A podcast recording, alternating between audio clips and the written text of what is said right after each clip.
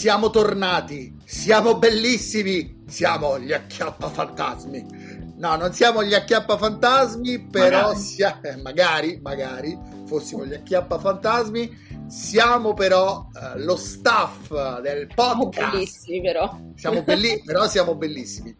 Lo staff del podcast Il lettore rampante che però per l'occasione non è il lettore rampante. Il lettore rampante è in pausa, tornerà a settembre con tanti altri libri, con tante altre storie, letture e via dicendo, no? Lo speciale estivo del lettore rampante di Re Artù Edizioni è Fight Book, un po' come il Fight Club, però con i libri. Quindi ci tiriamo i tomi addosso, no? un po' come la famosa pubblicità, come l'ammazzo lo scarafaggio con il libro di Kafka. Quindi torniamo a questo famoso aneddoto pubblicitario. Fight Book, tre appuntamenti. Irene contro Fabrizio con giudice Riccardo. Riccardo contro Fabrizio con giudice Irene e Riccardo contro Irene con giudice Fabrizio. Partiamo con il primo caso, ovvero sarò io il mastro di chiavi, eh, rimanendo in tema Ghostbusters, e darò i voti su questa sfida letteraria su I promessi sposi di Alessandro Manzoni. 5 domande, 5 risposte da parte di Irene, da parte di Fabrizio. Se il risultato sarà in bilico, ci sarà una domanda bonus che varrà 3 punti, mentre le domande, le prime 5, varranno o 0 o mezzo punto o un punto. Se il distacco, come detto, sarà molto stringato, ci sarà la domanda bonus. I promessi sposi, capolavoro dei capolavori, uno di quei libri, no? Li definirei alfa. Chi vuole, chi vuole entrare nel mondo dell'editoria, chi ama leggere o chi vorrebbe leggere molto di più, non può non confrontarsi con i promessi sposi, con Don Rodrigo, i bravacci, Romeo, sì, Romeo, Renzo, che però Romeo un po', Renzo e Romeo, Renzo e Lucia. Mi ricordo il mio professore di italiano al liceo che mi diceva dovete sapere anche quanti capelli in testa ha l'innominato. Pochi. Pochi. Gertrude, la monaca di Monza. Quindi, insomma, tanti personaggi iconici. Don Abbondio, eh, che sono entrati proprio nella cultura italiana, nel modo di parlare. Alcune frasi sono, alcuni passaggi de- dei promessi sposi sono dei passaggi iconici, leggendari.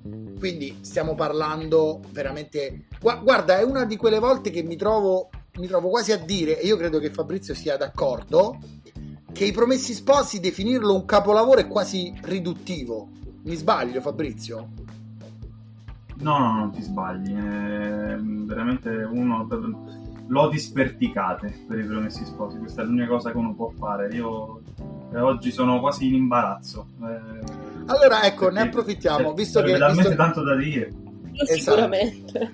Allora facciamo così, prima delle 5 domande sciogliamoci, no? un po' come quando i tennisti palleggiano prima che no? Palleggiano 10 secondi prima che il match del Wimbledon eh, abbia inizio. Giro di riscaldamento, i promessi sposi per voi, cioè i promessi sposi per Fabrizio e per Irene, e qui parliamo anche di scuola, di liceo, di, di amore per la letteratura con la L maiuscola, insomma, i vostri promessi sposi. Per esempio, il primo personaggio che mi viene in mente, che ancora non ho citato, è la Zecca Garbugli, perché io volevo fare l'avvocato da ragazzino e mi ricordo che c'era questo Zecca Garbugli che te la infinocchiava sempre in qualche maniera. Oppure, un'altra cosa che ha segnato la mia adolescenza, la peste che coglie in piena notte Don Rodrigo. Non ci ho dormito per non so quante settimane. Quindi i, i vostri promessi sposi, prima Fabrizio, poi Irene. I miei promessi sposi sono il romanzo da rileggere sempre per trovarci dentro qualcosa di nuovo, qualcosa che ti è sfuggito, qualcosa da approfondire. Sono alla sesta lettura, anche perché insomma è un tomo consistente, ogni volta per rileggerlo un po' ci vuole bisogna farlo con una certa attenzione. Quindi diciamo è il romanzo che non mi stanco mai di rileggere. Ogni volta ci trovo qualcosa che mi sorprende. Credo che sia un grande complimento da fare a un libro. Irene? Allora, io sono un po' più arrugginita, diciamo, rispetto a Fabrizio, nel senso che comunque ah, specifichiamolo, una volta.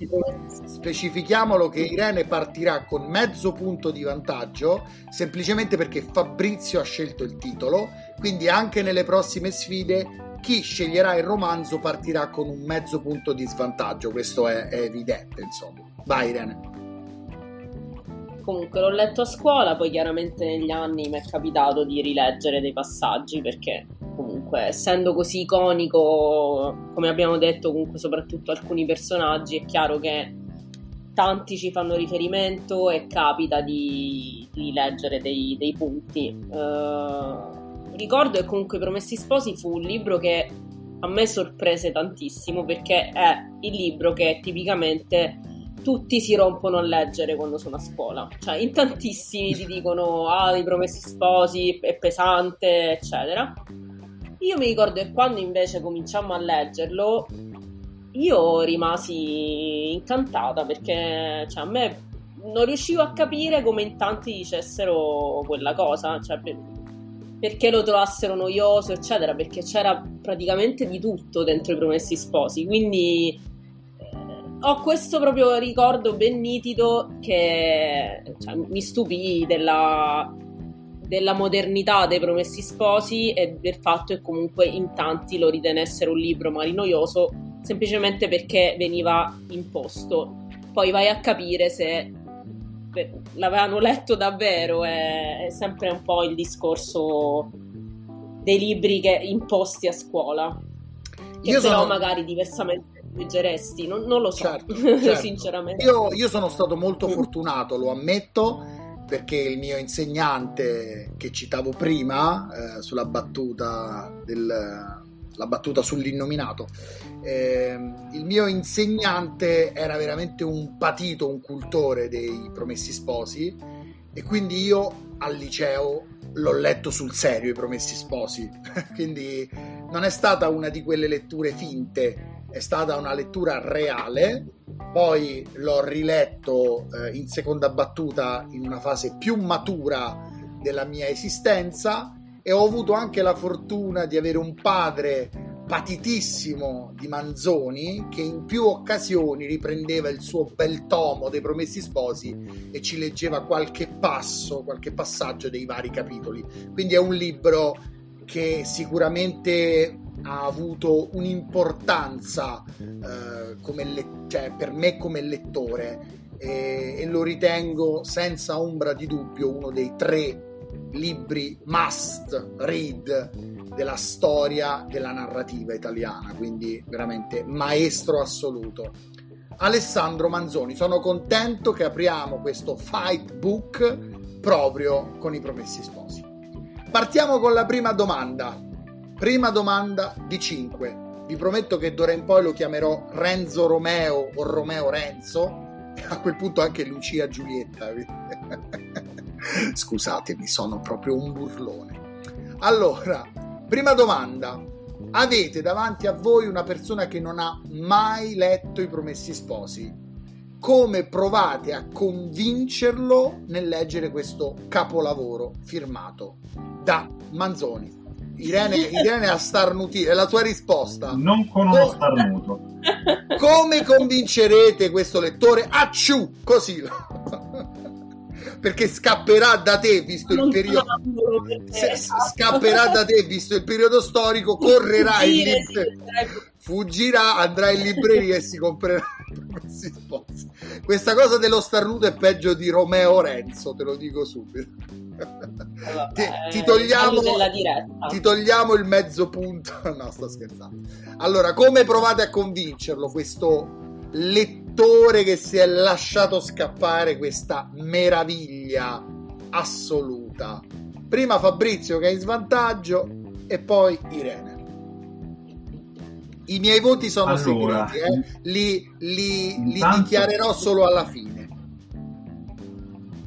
Va bene, va bene. Allora, intanto è il primo grande romanzo storico della letteratura italiana.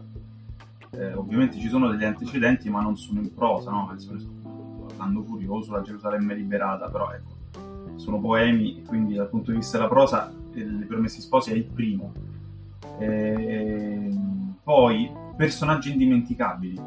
C'è una galleria straordinaria di personaggi, sia maggiori che minori. Cioè, anche i personaggi minori sono personaggi che hanno non solo una loro statura morale e artistica, ma che proprio ti rimangono in testa. Io sono particolarmente affezionato, ad esempio, alla vecchia donna che si prende cura di Lucia nella casa dell'innominato, no? questa che non riesce a capire come gli deve fare coraggio, perché non, cioè, è sempre stata trattata talmente male che, non, non- non- non sa bene cosa significhi consolare qualcuno. Poi perché ovviamente un romanzo in cui c'è la grande storia, c'è la guerra dei 30 anni, quindi la lotta tra i francesi e gli spagnoli per il possesso di alcuni territori nel Ducato di Milano, c'è la peste, la discesa dei Lanzichenecchi, c'è un lavoro di ricerca sterminato che ha fatto Manzoni e che ha preceduto la, la stesura e che riguarda non soltanto la storia nel senso della vicenda narrata, ma anche i personaggi, perché alcuni personaggi, anzi molti personaggi tra i maggiori sono realmente esistiti, poi ovviamente Manzoni ci ha un po' lavorato sopra, però ad esempio Gertrude, eh, eh, oppure l'innominato che era Bernardino Visconti, ehm, eh, insomma erano figure storicamente accreditate, raccontate, che lui ha ripreso e ha diciamo affinato, eh, costruendo intorno a loro una storia ancora più, più avvincente. Poi che altro possiamo dire? Eh, che Manzoni ha la straordinaria capacità di condensare in una frase ad effetto quella che è la, la caratteristica di un personaggio oppure il suo intero vissuto. Quindi ci sono frasi che sono passate alla storia, e la sventurata rispose, o Don Abbondio che è come il vaso di coccio tra tanti vasi di ferro. Ecco, sono cose che ci raccontiamo magari anche tra chi il romanzo non lo ha nemmeno letto. Questo matrimonio non sa da fare. Ah, anche certo, questo matrimonio non so da fare.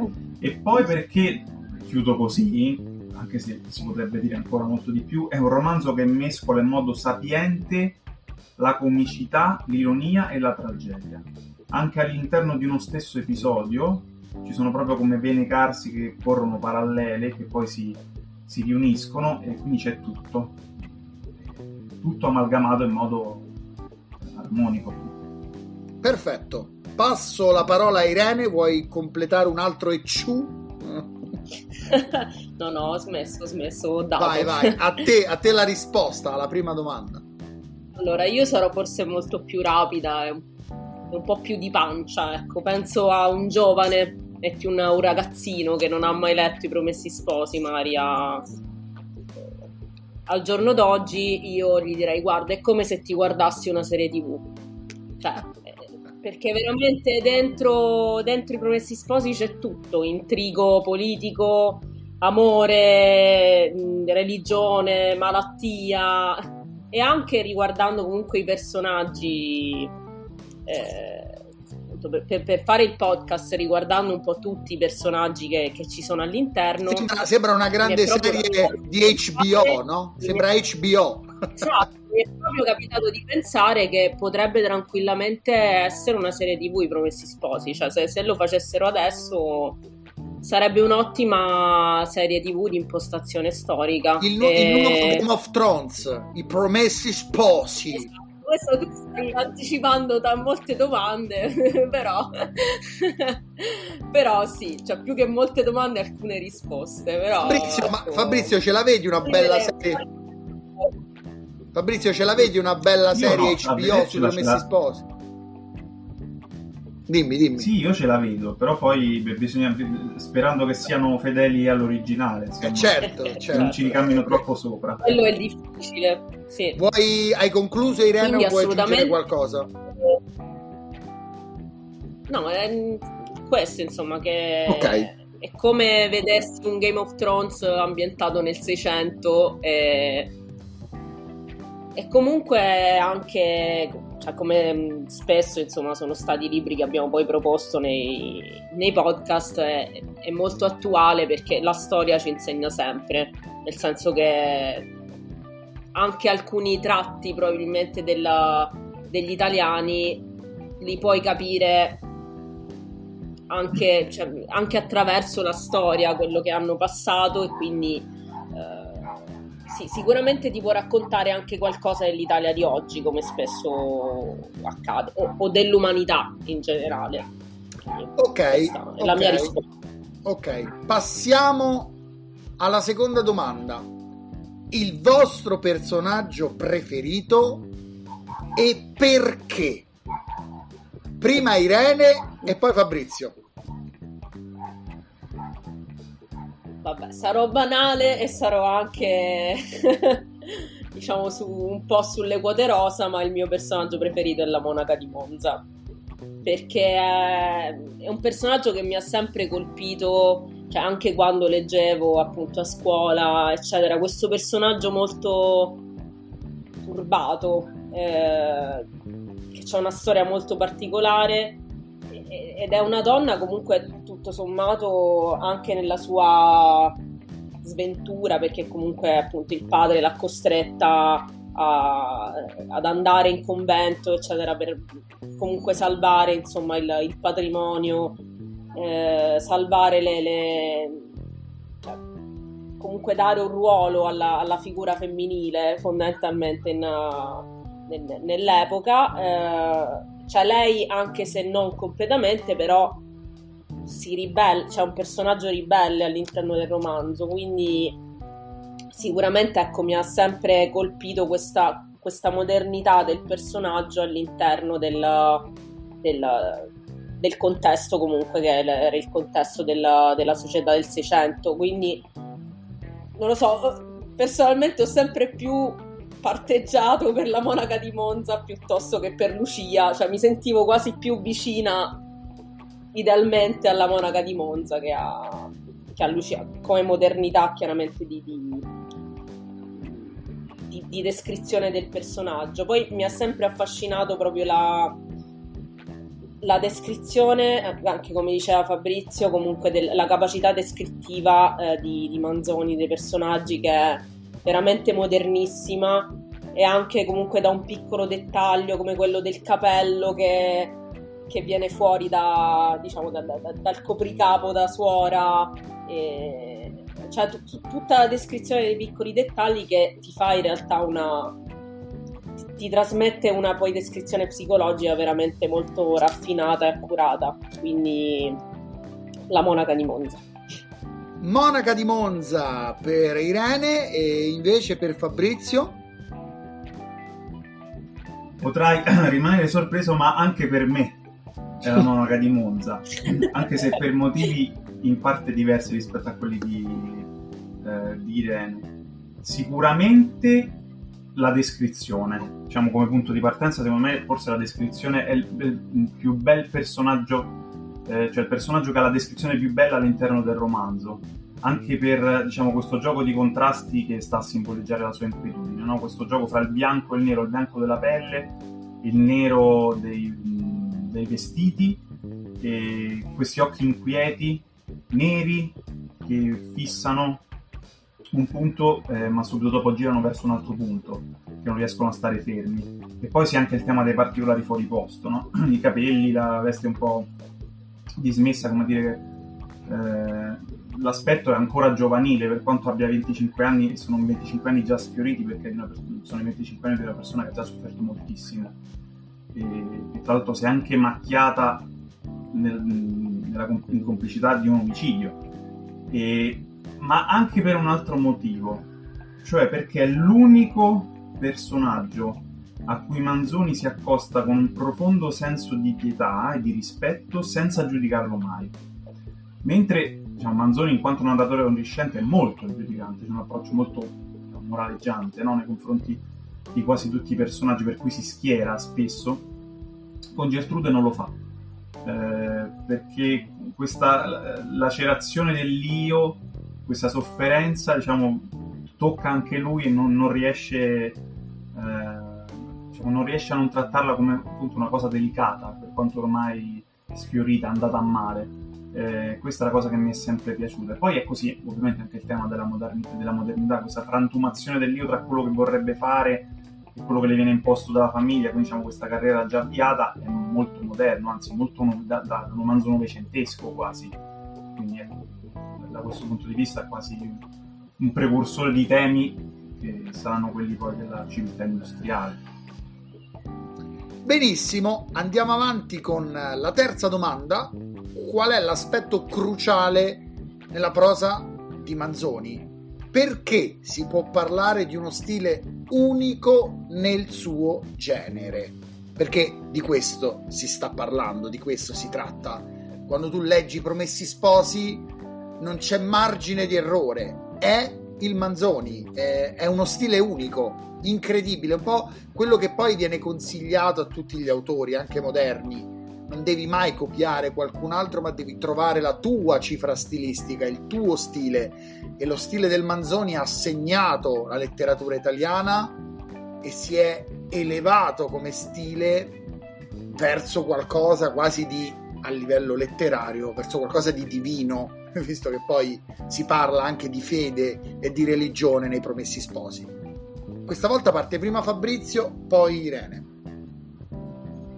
Beh, chiaramente se stai vent'anni appresso un romanzo e scrivi solo quello di romanzo, poi il risultato uno si aspetta anche tanto. È chiaro che dal punto di vista della formalizzazione della lingua, quello che ha fatto Manzoni ha come antecedente soltanto quello che ha fatto Dante con la Divina Commedia.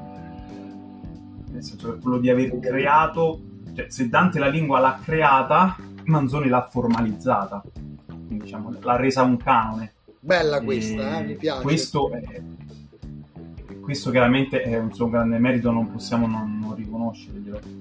Poi io, io mi riallaccio a, un esame, a un'analisi che non è la mia, quindi faccio un po' il secchione ma rubando, eh, perché questa è un'analisi di Luigi Russo, che è diciamo, un italianista, che dice che in Manzoni convivono tre momenti espressivi. Quello lirico, diciamo, si affaccia quando, so, nell'addio ai monti, per esempio, no? Mm, il pathos. Poi c'è il momento di raccoglimento riflessivo o storico, diciamo, in cui Manzoni interviene per eh, dare un po' che la sua visione sugli eventi che stanno accadendo, e poi c'è diciamo, la terza parte, che è quella prettamente oratoria, quindi narrativa, no? diciamo, portare avanti la vicenda. E quello che fa la grandezza di Manzoni è quello di riuscire ad armonizzare perfettamente questi tre eh, momenti anche all'interno di un singolo episodio raccontato. Quindi all'interno di un singolo episodio ci possono essere tutti e tre questi momenti, però mescolati in modo assolutamente omogeneo. E quindi questa cosa arriva, arriva direttamente al lettore. E terza cosa, la capacità di mimesi linguistica che ha, cioè il fatto che si, ogni personaggio abbia un suo registro nessun personaggio parla come parla un altro personaggio. E questo vale anche e soprattutto per i personaggi minori. A me, ad esempio, piace tantissimo il Contezio, che è uno che parla lasciando tutte le frasi a metà.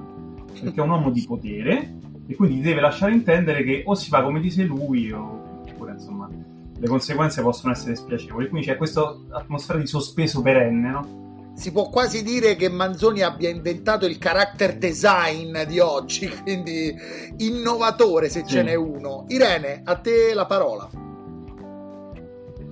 Allora, chiaramente alcune cose insomma le, le riprendo perché sono, sono d'accordo con, con Fabrizio, in particolare diciamo che la mia risposta era più l'ultima, nel senso che che ha appunto questa capacità di giocare con i registri che è, che è molto complicata. Cioè, è fa- cioè anche, anche, scrivendo posso dire che, che, è molto complicato comunque dare un linguaggio diverso, un registro diverso a ogni personaggio. Quindi sicuramente è, è una delle cose che, che rendono unico lo stile, lo stile, di Manzoni e lo, lo rendono comunque un, un, punto di riferimento. E poi eh, chiaramente anche questo è legato alla, proprio alla modernità di, di linguaggio.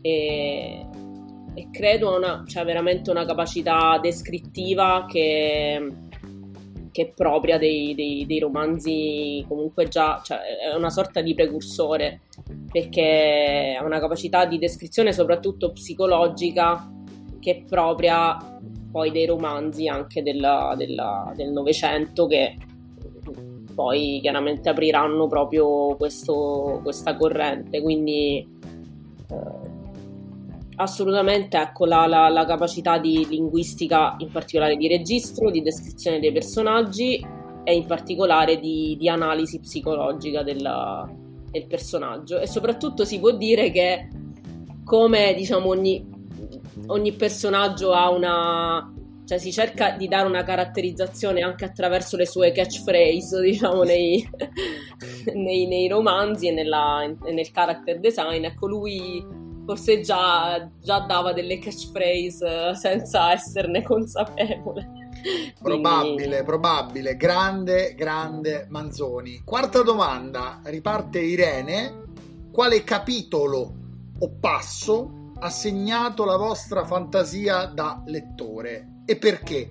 Io prima ne parlavo, eh, se, se dovessi ricollegare così in maniera lampo i promessi sposi alla mia fantasia da lettore, le due immagini che sono stampate nella mia memoria sono Don Abbondio che ha paura dei bravi che sono lì in procinto di minacciarlo in merito al matrimonio di Renzo e Lucia e l'altra, l'altra sequenza madre è la disperazione, i sogni o, o incubi devastati di Don Rodrigo a pochi passi dalla scoperta della peste. Veramente un momento tra il drammatico, il catartico, il quasi, quasi una sorta di passaggio letterario nella sublimazione della redenzione. E, insomma, Don Rodrigo, ecco, prima parlavamo di personaggi importanti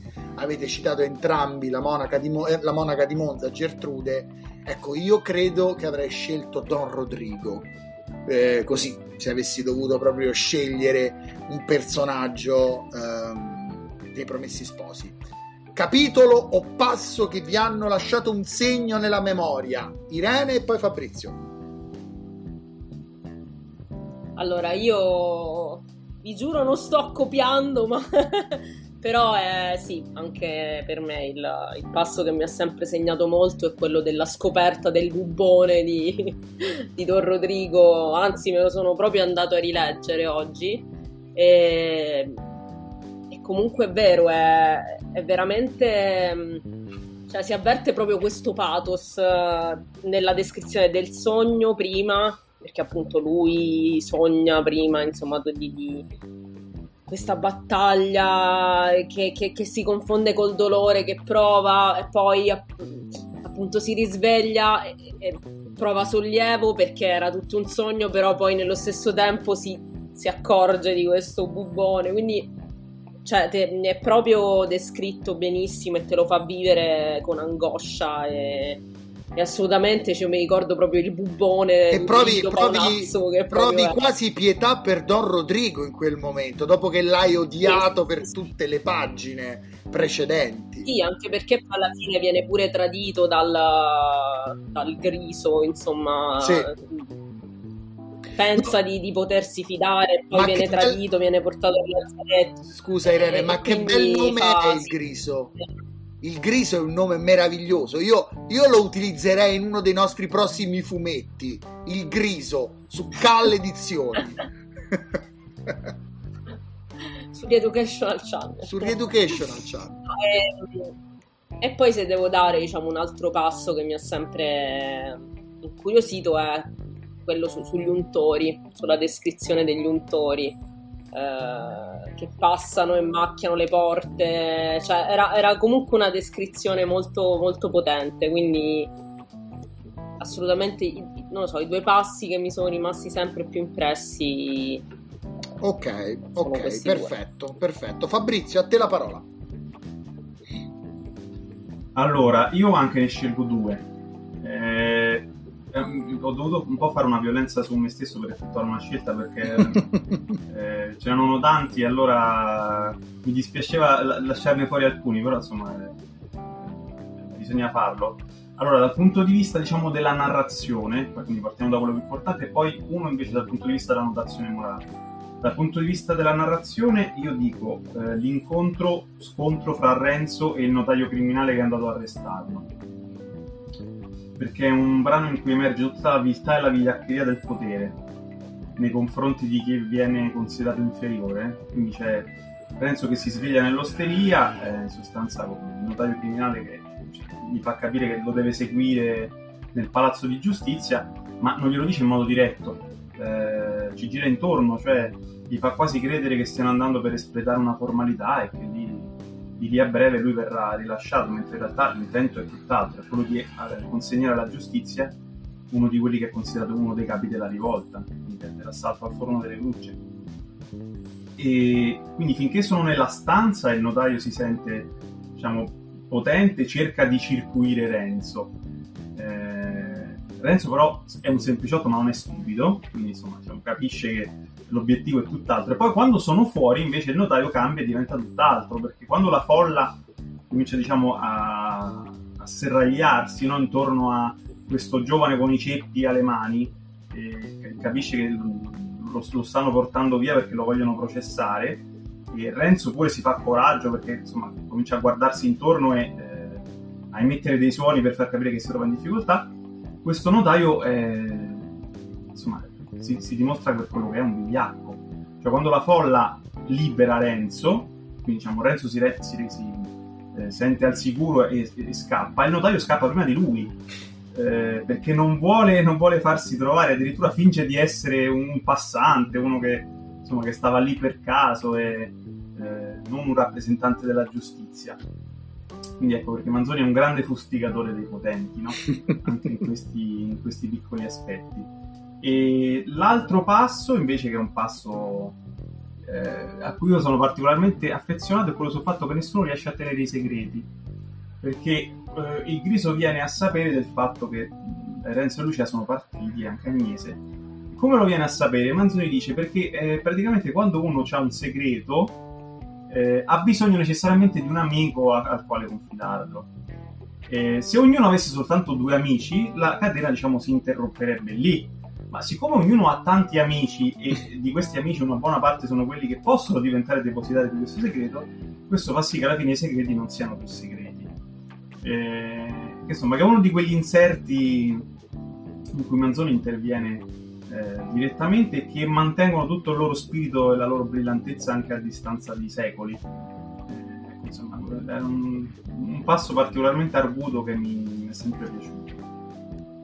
Io so qual è il passaggio preferito di mio padre, potrei scommettere adesso, in questo preciso istante, ed è l'introduzione, l'inizio dei Promessi Sposi. Potrà sembrare banalissima come risposta, ma credo che la magia dei Promessi Sposi parta proprio da quelle prime 10, 15, 20 righe che lo rendono già dall'inizio un libro maestoso e indimenticabile. Per certi versi l'inizio dei Promessi Sposi, e qui mi rifaccio a Fabrizio, mi, mi riallaccio a Fabrizio, l'inizio dei Promessi Sposi è un po' come l'inizio della Divina Commedia.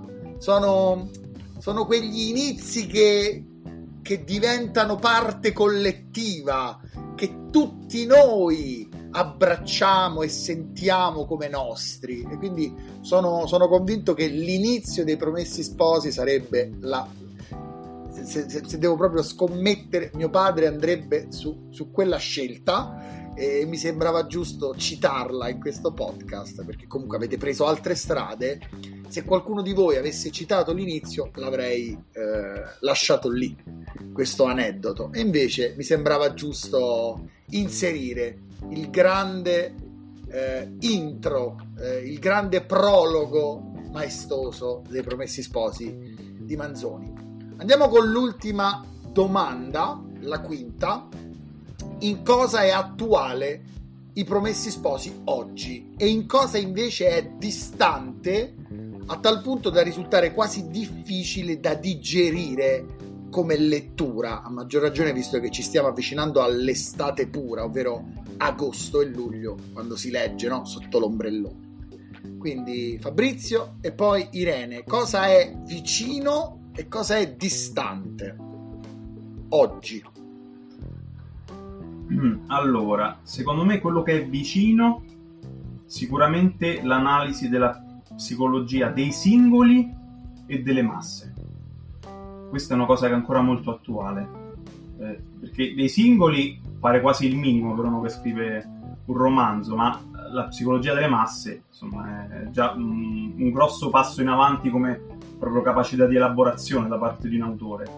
Eh, ci vuole un, un alto grado no, di, di raffinatezza psicologica nell'osservazione e poi nella concettualizzazione. Poi direi senz'altro la denuncia dell'ipocrisia e della violenza dei ceti dominanti, cosa che scorre attraverso tutto quanto il romanzo, questa è una cosa ancora molto attuale, ahimè.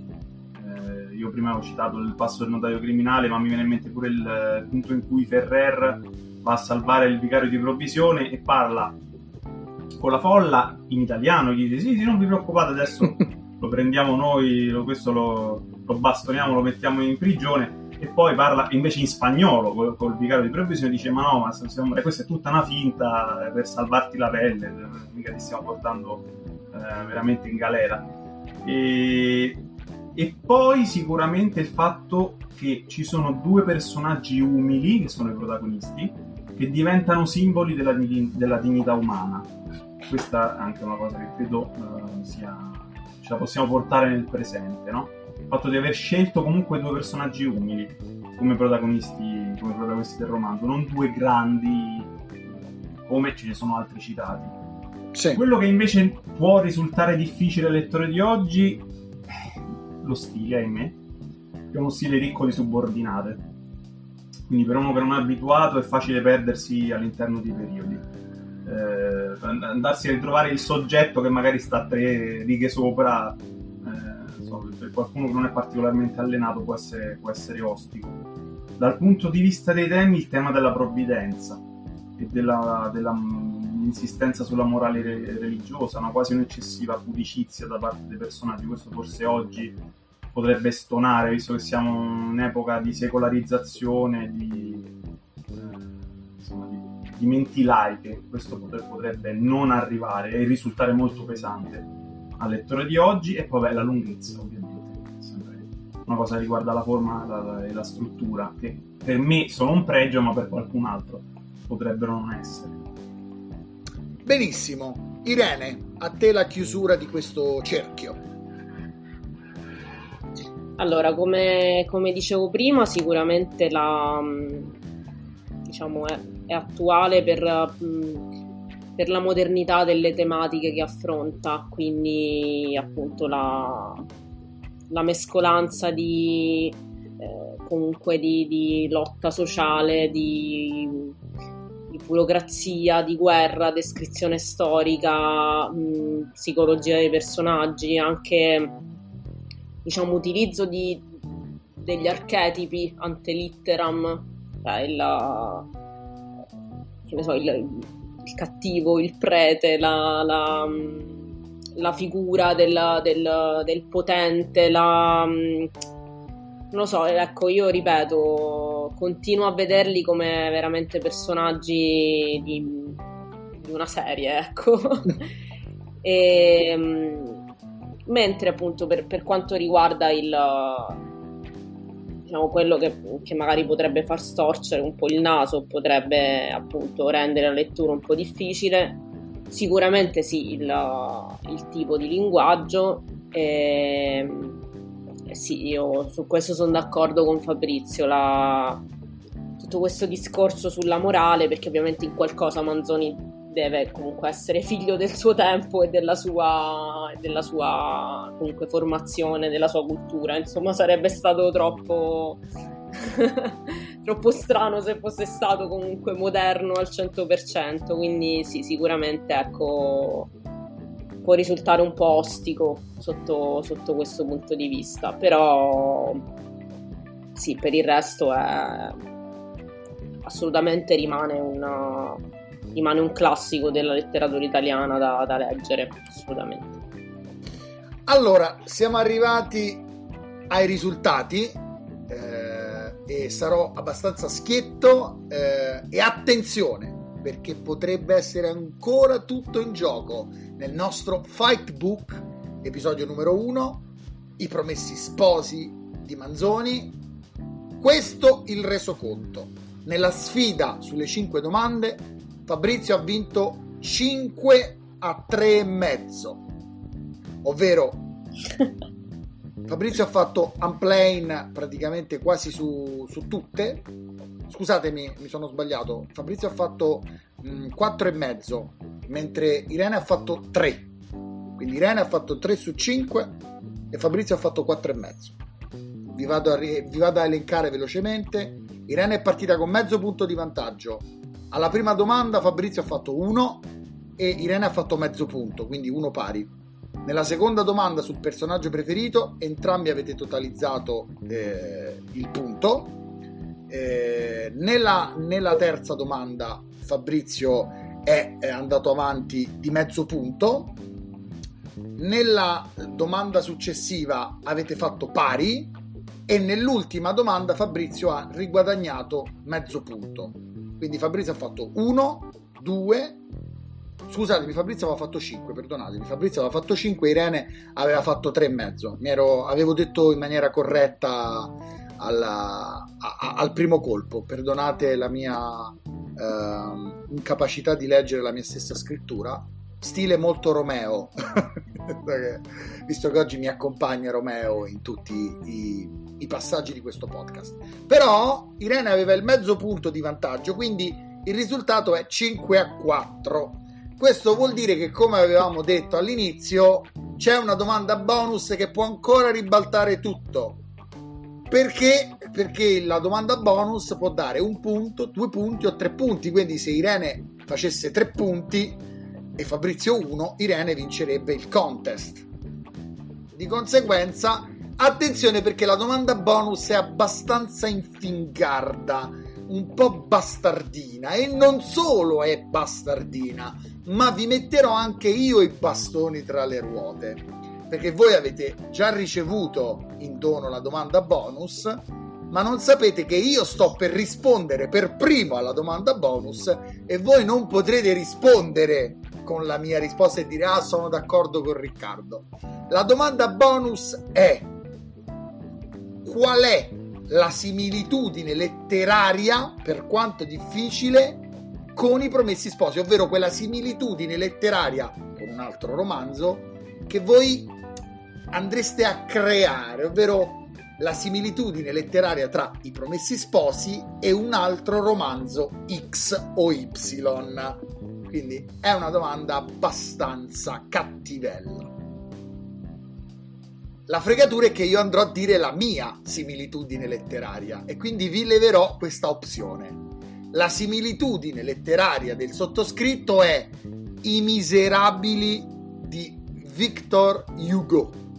Non lo so perché, ma a livello di grandezza narrativa, a livello di personaggi, a livello storiografico, a livello anche di confronto tra ricchezza e povertà, a livello di character design, a livello di innovazione linguistica e stilistica, secondo me, anche se parecchi anni dopo, I Miserabili può essere un romanzo calzante a livello di similitudine letteraria con i Promessi Sposi.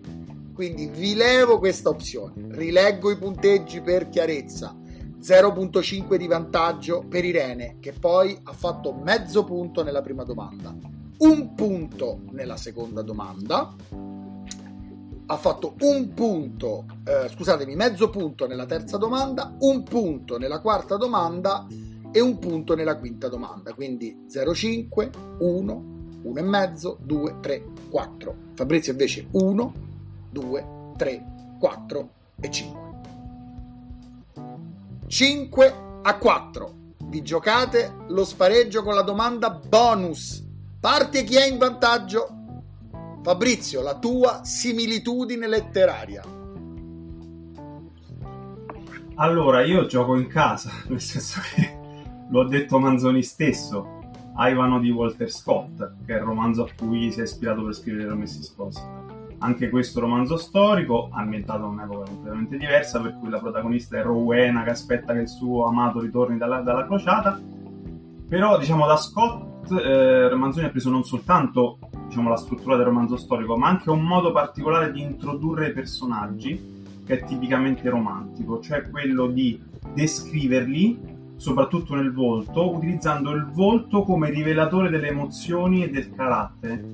Questo c'è eh, sia eh, in Rowena, cioè nel modo in cui eh, Scott la presenta, che ovviamente ha gli occhi azzurri e tutto completamente diverso da Lucia, sia nel modo in cui Manzoni presenta Lucia. Prima dicevamo Gertrude, ma Lucia viene ancora prima dal punto di vista eh, descrittivo, per cui ecco appunto il nome che introduce il personaggio, il fatto che il modo in cui sia vestito eh, ricalca il ceto del personaggio, eh, il viso come elemento privilegiato per raccontare il carattere.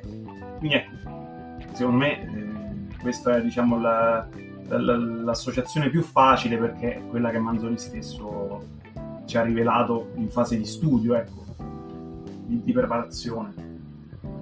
Ok, Irene? Allora, io, io, ne dirò tre per motivi eh, diversi. No, no, no, no, uno ne devi dire. Uno. Poi dopo uno? gli altri due li dici eh, dopo. Gli altri... Vai. Vabbè, allora se proprio devo dirne uno è Game of Thrones per uh, gli intrighi politici, però non è quello che... Il trono uh, di spade. Per un Il trono di spade, sì. ok. Il trono di spade di Martin. Uh, vabbè, ripeto, un po' per, per tutti questi intrecci, uh, per queste figure di potenti sia religiose che appunto politiche, uh, per la descrizione anche in un determinato contesto. Quindi, insomma, sicuramente, non so, mi ha fatto pensare okay. a... Ok, ok, ok. Okay. ok, le votazioni sono chiuse, puoi dire anche gli altri due titoli. Va bene, eh, vabbè, poi chiaramente come già citavi tu Romeo e Giulietta per tutto il contrasto tra eh, comunque questa storia d'amore ostacolata eh, sì. Insomma eh, sotto il punto di vista del, della, della, linea romantica se così vogliamo dire. Mi ha fatto pensare Romeo e Giulietta.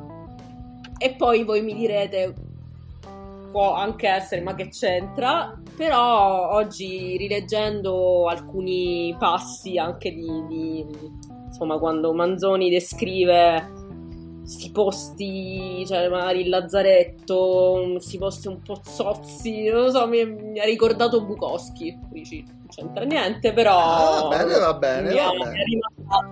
Alla mente anche Bukowski. Quindi... Sei un'anima bukowskiana... Eh... Interessante, Antonio e Bukowski... boh. Allora, allora, allora. mentre parlavate, mentre parlavate, giusto così, eh, eh, mi ricordavo che c'era un punto in cui eh, Manzoni cita Shakespeare, chiamandolo barbaro che non era privo di, privo di ingegno. Eh, quando Renzo sta andando verso la casa del curato e tutta una serie di progetti eh, di, di, di, di, omicidio su, su, Don Rodrigo perché appunto a sapere insomma, che lui è il loro matrimonio. Quindi lui dice: Tra il primo pensiero di un'impresa terribile e l'esecuzione di essa, ha detto un barbaro che non era privo di ingegno, l'intervallo è un sogno pieno di fantasmi e di paure. Bravo Fabrizio, che come sempre ci doni delle chicchette che ci fanno molto piacere come creatori, ascoltatori, lettori di questo podcast. Una bella, una, una bella nota a piedi pagina. Allora, vince la sfida Fabrizio Maggi per 7 punti a 6. Devo dire che Irene si è difesa alla grandissima perché Fabrizio partiva chiaramente con il vantaggio di essere un grande conoscitore del romanzo e di essere colui che l'ha, che l'ha scelto. Eh, premio la sintesi di Irene perché secondo me eh, l'unico modo per rimanere attaccata in questo confronto era essere elegante e raffinata nella sintesi e premio anche l'originalità perché in, alcuni, in, alcune risposte come quella di Game of Thrones e Bukowski sicuramente c'è il coraggio, la, c'è la sfrontatezza. Chiaramente Irene, praticamente Irene ha perso il confronto nelle prime due domande perché ha preso dei mezzi punti perché poi nelle ultime domande aveva fatto come Fabrizio ehm, bottino pieno però chiaramente eh, mezzo punto là, mezzo punto qua più quello d'inizio e quindi aveva fatto nelle, nelle, prime due domande mezzi punti più il mezzo punto iniziale e quindi un punto e mezzo e poi è riuscita comunque a tenere botta con, con, le, altre, con le altre domande. Fabrizio praticamente ha fatto percorso pieno, come dicevo 7 a 6, però l'onore delle armi eh, per quanto riguarda Irene, Fabrizio chiaramente ha giocato con, con, con, la, con la, il fioretto, no? Irene ha provato con la sciabola Fabrizio con alcune citazioni azzeccate, soprattutto nelle prime due eh, domande ha tirato fuori eh, delle risposte veramente, veramente notevoli. Però Irene è stata brava, brava, brava. Quindi